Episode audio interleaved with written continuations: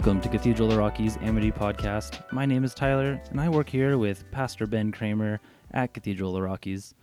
Today's sermon continues our series with the sermon title, The Bible You Did Not Know.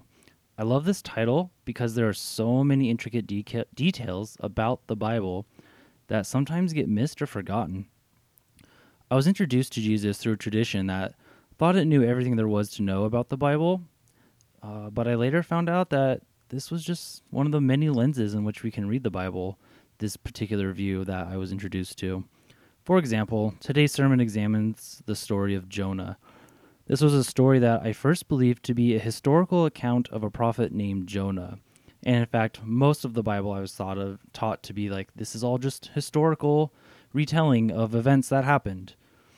Um, however, when I learned about the importance of literary genre and how the different books of the Bible fit many different genres, my perspective on the story of Jonah changed. In fact, I've learned that the book of Jonah is likely uh, satirical in its composition, and that is to say, it's trying to prove a point through some like kind of outrageous humor, um, at least outrageous humor for the time. And something like that really changes the way we can read a book, and it opens new ways in which or in how we can understand the cohesive story that the Bible is telling us. And with that, Pastor Ben will break down the story of Jonah and how this reading reveals something about the character of God. Enjoy!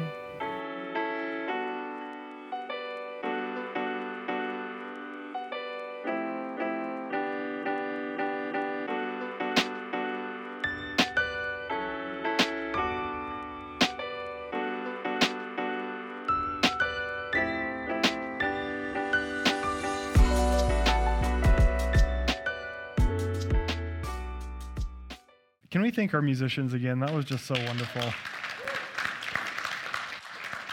And this is the first time I've ever seen a yucca bass, bass a ukulele, ba- beka, uh, whatever you want to call it, the ukulele bass. It's, it was beautiful sound. I love that. So last week we talked about literalism and contradictions. And I want to talk today about something that's often pointed out in the Bible as a contradiction, either by those who read it as scholars or those who are critiquing the Christian faith. They'll point to these things as contradictions. But really, what I want us to think about this morning, like I said at the beginning of, service, is when we don't take into consideration that a central part of the Bible is inviting us to change. then we won't notice change in the Bible, right? I approached the Bible growing up that these, these authors of the scriptures, they approached God with never changing beliefs, and it was the same belief from Genesis to Revelation. Then I got to seminary and I'm like, this is representation of over like thousands and thousands of years. Like between Jonah and the end of the Old Testament is like 600 years.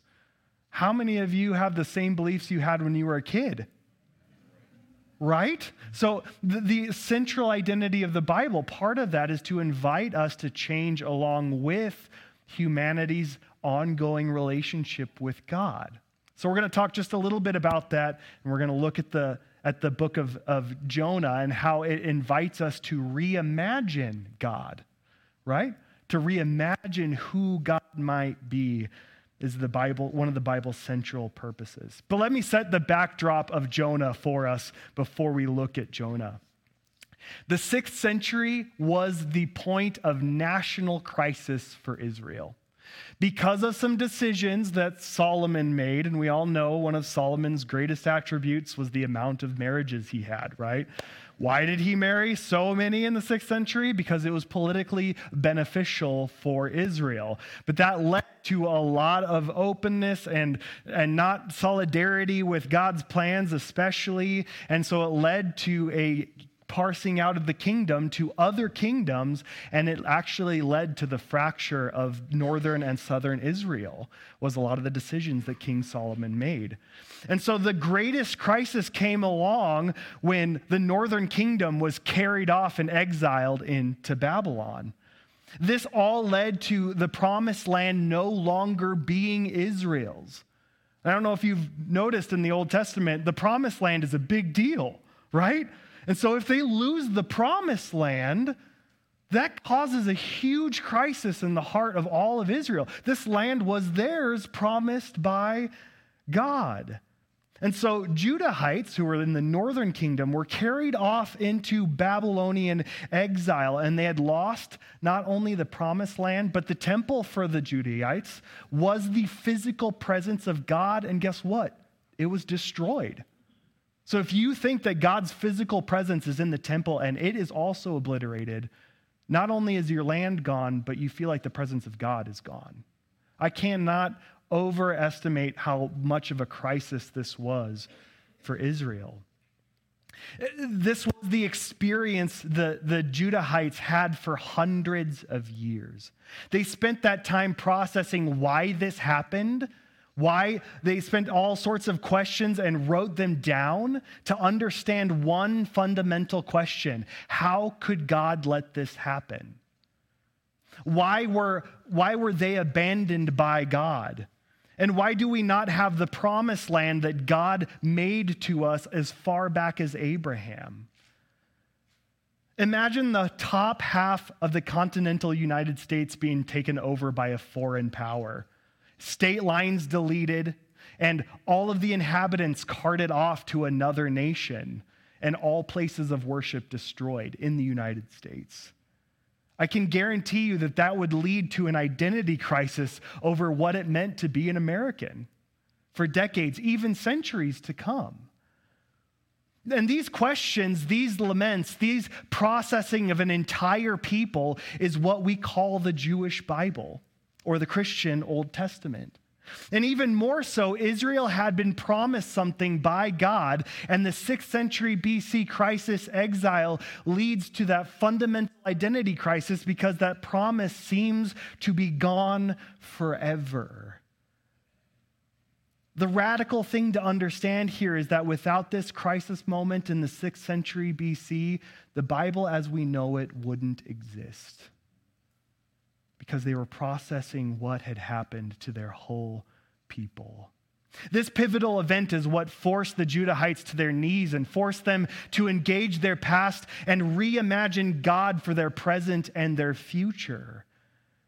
The ancient Judahites, who would later be known as Jews, had to tell their story and they had to process it in order to move on to a better future. And this is critical to understand as we read the Bible, especially the Old Testament, and what Jesus is hearkening back to in the New Testament. The Bible was born out of crisis. And my friends, that's one of the most encouraging things to me because we can go to it in our crisis as well and process it. Asking the critical question, what is God up to here and now, especially in light of this crisis? And all this brings us to the book of Jonah, which all of that backstory doesn't make it sound like a great kid story, does it? And yet I grew up with, I, we made big paper mache whales, and my brother was Jonah, and I got to eat him and gobble him up and then spit him out on the, on the shore, right? I loved the story of Jonah. And I think any of us who were raised in the church were all really familiar with the book of Jonah. But this is the backdrop of where Jonah comes from. In this book, we see Jonah continue to avoid. He's a very stubborn guy, if you didn't notice. He avoided his divine call to go and preach to the Ninevites and call them to turn from their evil ways. In other words, give them a chance to repent and stop doing what they're doing. It, the backdrop is so important because Nineveh is actually the capital city of the Assyrian Empire, who, who sacked the northern kingdom in 722 BC and carried off the Judahites into Babylon. That's Nineveh. And then the, harassed the southern kingdom of Judah for the rest of the seventh century until Babylon took control of the entire region. Apparently, the Assyrian army was said to be invincible they were absolutely vicious to anyone who resisted their power, and they had a major part to play in Israel's sixth century crisis moment. I don't want to use an inappropriate analogy here, but God's willingness to give the Ninevites an opportunity to repent while they were still at the height of their atrocious power would be like God giving Stalin or Hitler an opportunity to repent at the height of their horrid atrocities against the people. That's how serious it was for Israel. No wonder Jonah was stubborn, right? That's why Jonah was so resistant. I'm not going to those people. He says it literally in the book You'll be too gracious and kind to the Ninevites. It is God desiring them to stop and turn from their evil, to stop unleashing literal hell on earth, like we talked about a couple weeks ago. This invitation is what Jonah was called to do. And I think we can all understand why Jonah would be so stubbornly resistant to that call. Who, with an, any active sense of justice, would want to go and give them an opportunity to repent from their wicked ways? They needed to pay for what they've been doing, they needed to be judged and sentenced instead. Why would God show any compassion towards those who mean to destroy God's people?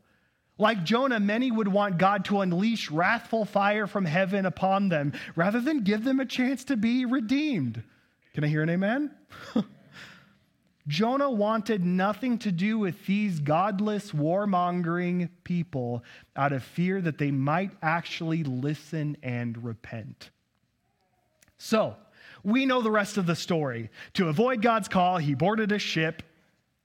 The ship encountered a storm, and he confessed to the ship, all non believers, by the way, that he was the reason that the storm was happening to them, and they should throw him overboard. And we know what happens when he's thrown overboard swallowed up by a fish and vomited out three days later onto the shore to where he should go and resume his divine call. And he had brought God's wrath upon that boat. He then said that they needed to toss him overboard, which they did, and he was swallowed up by a giant fish.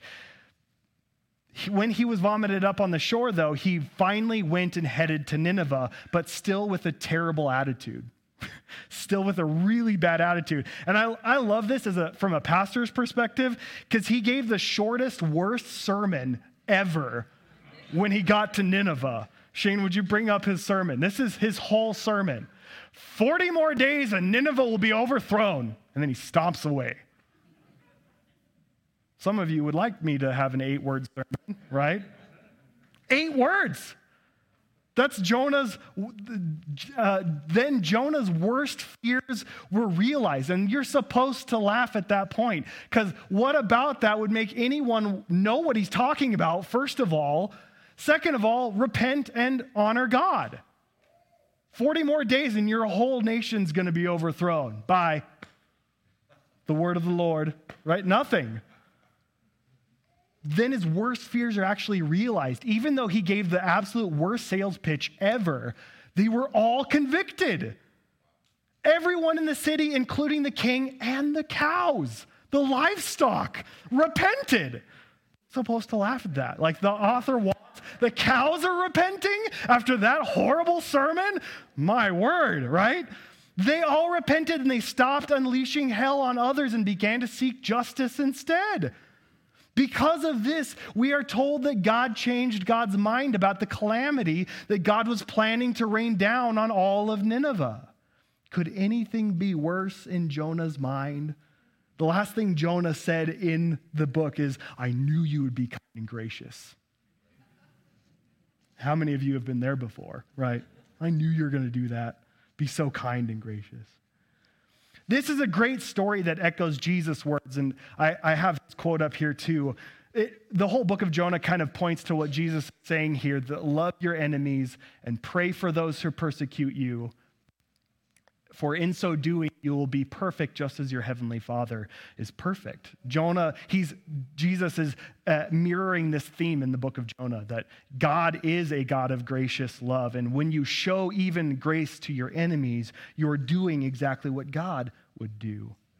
Yet there's another there's a problem with jonah and his name is nahum another prophet. Nahum's book is three chapters long. Jonah is four and Nahum, and it's easy to remember because you just hum after saying nay, Nahum has a different interpretation of the Ninevites' fate. He says in his book that God hates them. Nahum celebrates the demise of Nineveh, Nineveh, Nineveh, Nineveh, and interprets it as an act of God. Listen to how Nahum ends his entire book. Nothing can heal you. Your wound is fatal. All who hear the news about you clap their hands at your fall. For who has not felt the endless cruelty? That's what he's saying about Nineveh. So, what do we do? Is this a contradiction between Nahum and Jonah? What are we supposed to do with these vastly different books about Nineveh's fate? And this is the translation of Nahum in, in, what I would say God destroyed Nineveh, and everyone cheered as if it was Boise State somehow winning the Super Bowl. That's Nahum's translation of the Ninevites' fate. Both Jonah and Nahum have very different perspectives of how God felt about Ninevites. Is, the, is this a contradiction? And if not, what are we to make of this? Well, my friends, if we are reading the Bible literally, this is one of those contradictions for sure, because neither Nahum or Jonah can be wrong, right? But if we take each book seriously, we find that they are both written at vastly different times for vastly different purposes. Nahum lived at the time of Nineveh falling like during the fall of the empire. And historically speaking, Nahum is right. Nineveh fell to Babylon in 612 BC, and he interprets their fall as an act of God. Jonah was written more than 100 years after Nineveh's fall and after Israel returned from Babylonian exile in 538 BC. The author of Jonah isn't interested in the slightest in recording history. Everyone in Israel knew that Nineveh had fell in Assyria was destroyed by Babylon. If they had actually repented, history itself and the Bible would be dramatically changed today. And then there's one of the stars of Jonah. How can we tell that he's not interested in writing history? The fish, right?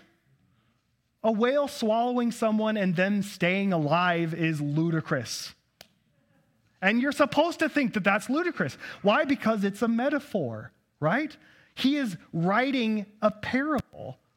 The author says that the fish goes so low, and you can read this in the book of Jonah. The fish goes so well to the bottom, and I picture a humpback whale. Anybody else picture a humpback whale? That's what I picture Jonah gets swallowed up by. The fish, the whale, goes so low that it enters the place of the dead. Sheol. Now, we've gotten to the bottom of the ocean. We haven't found Sheol there, right? So, again, the author is trying to tell us a parable to challenge Israel's current conception of God. Reimagine God bigger than they were familiar with before. Why? They're asking this question Is God more inclusive, more forgiving, and more gracious than we previously thought? I remember when I went off to seminary was the first time, I, born and raised in Nampa, Idaho, you don't get out much. It's just the truth, right? And I was homeschooled on top of that. And you really didn't get out much, right? Driving to Boise felt like driving to a different state. That's what it, my, my childhood was like. It, it, our whole family, it was, it was a big day event, right? Going to Boise. When I went to seminary, I went to this foreign land called Kansas City, but it was a huge culture shock for this Nampa, Idaho white boy, right? There's just all these different cultures. And I encountered people from different faiths at my seminary. We had Muslim scholars come in, Jewish scholars come in, and also students from the universities who are also adherents to those faiths. And I got to know them on a, in, like, be friends with people who are not Mormon, Nazarene, or Methodists, right? Which is pretty much all of Idaho, right? I got to know people from other faiths. And it, it led to some deep theological like turning over in my mind because I'm like, wait, they are incredible people. And my upbringing says that they're going to burn in hell for all of eternity. Something doesn't match up with my experience here, so I needed to go back to Scripture and reimagine my theology, right? Theology, when you break the word down, is just simply God talk. Theology is an ongoing conversation with God and with each other. And when we refuse to change that, that's when we refuse to grow, right? And so that growth is just really, really important. Well, why is Israel reimagining their concept of God? Because they had the same thing with the Babylonians. They spent 70 years in Babylonian exile. They raised children there, they buried relatives there. And in fact, when Persia came and conquered everything and gave the all clear, do you notice that Israel's kind of this kicked around nation, Assyrians, Babylonians, like go through the alphabet of, of uh, horrible empires that just takes them over one empire at a time, right? Crisis moment after crisis moment after crisis moment. Persia gives the Judahites the all clear to go back to their promised land, and many Judahites actually stayed behind. Familiarity can breed contempt, but it can also breed acceptance. So much so, and I love this. This is such a nerdy thing to love, but I love this. they stayed behind to such an extent that Babylon would become a center of Jewish life and thought for the next 1,000 years. The Babylonian Talmud is one of the most authoritative texts in the Jewish faith, and it was written there during that thousand year period. So, in this context, Jonah tells the story of God's expansive mercy for non Israelites. The book of Jonah is actually wrestling with this question maybe God loves other people too. Maybe God loves other people too. And to do this, the author used a clearly fictional account of a long gone ancient enemy to express this newfound belief, or at least hope that God is more inclusive than they had given God credit for before. Contact with other people, different cultures, cannot help but broaden our view of ourselves, the world, and God. Amen? Both Nahum and Jonah are works of wisdom reimagining God in their current experience of the here and now. And my friends, we're invited to do the same when we come to the Bible. We need them both. We need both Nahum and Jonah to understand the whole point of Scripture, God's reveal, God's revelation of God's self to us. Both Nahum and Jonah are works to understand this reimagination of God's revelation and as you can see from 612 BC to 548 BC, Israel's theology of God progressed. From a God who delights in wiping people off the planet just because they're enemies of Israel to a God of mercy, inclusivity, and forgiveness. One of the miracles of the Old Testament, I would tell my theology students all the time Israel actually went from a polytheistic uh, culture, worshiping multiple gods, but Yahweh was their favorite. In Babylon, and this is okay another nerdy thing. When a empire would conquer a foreign empire they would say your god must be the most powerful because you conquered us right? So what would israel do when they're in babylonian ca- captivity? Well the babylonian gods must be the most powerful god because they conquered us. The miracle of the old testament is that israel actually went from being a polytheistic faith to a monotheistic faith in babylonian exile. There is no god but yahweh. That's when isaiah says Hear, O Israel, the Lord your God is one. In Babylonian exile. That's a miracle in the ancient Near East. That is just unfathomable. No other culture did that when they were conquered. Hear, O Israel, the Lord your God, Yahweh, is one. Powerful. I guess that wasn't so nerdy. That's pretty sacred. But the Bible does this. This is just Jonah and Nahum, my friends. The whole Old Testament does this. If you really want to dive in and see this, look at 1st and 2nd Samuel and 1st and 2nd Kings. Every one of you read those for your devotionals, right?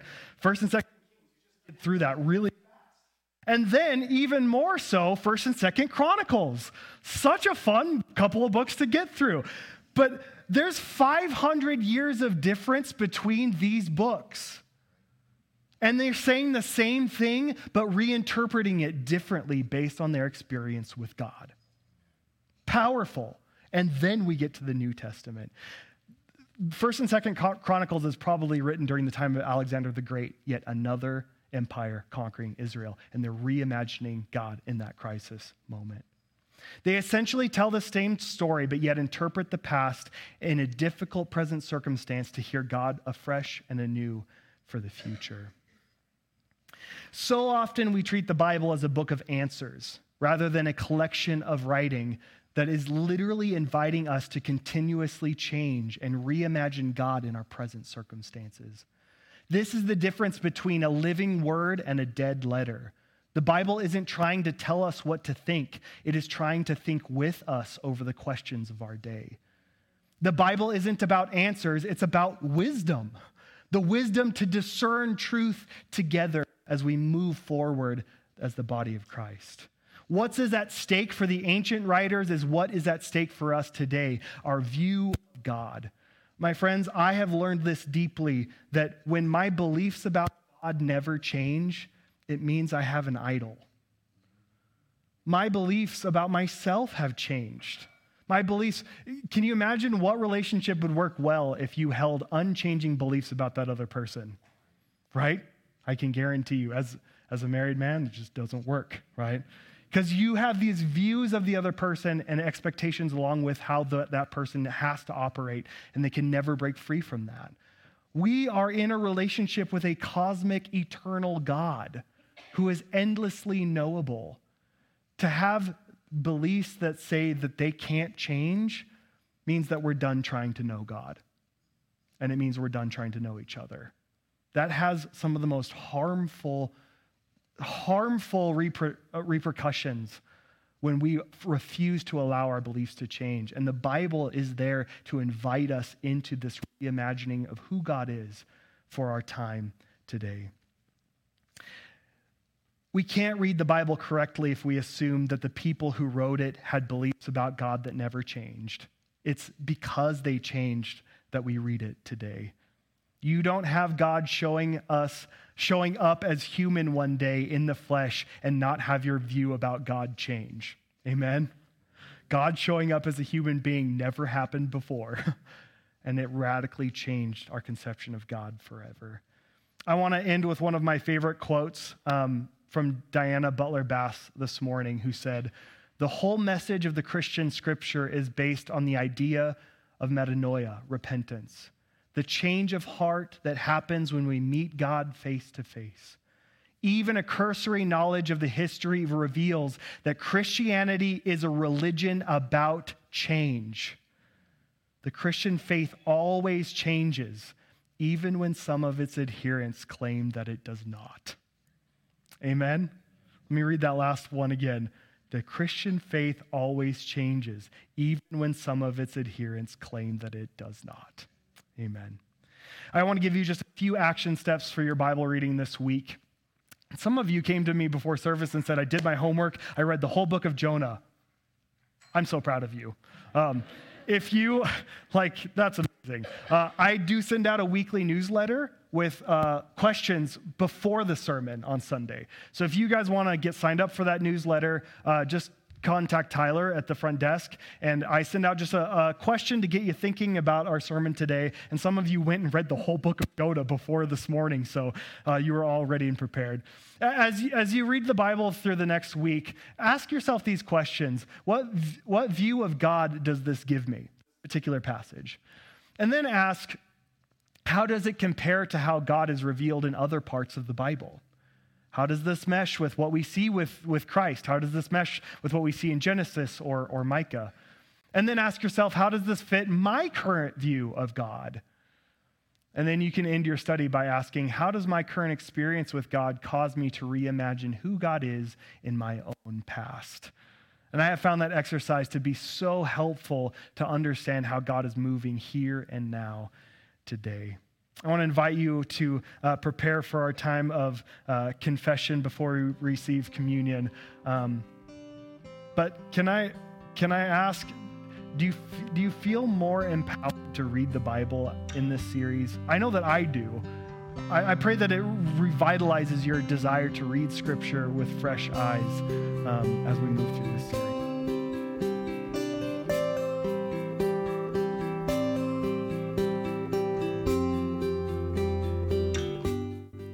Thank you so much for listening.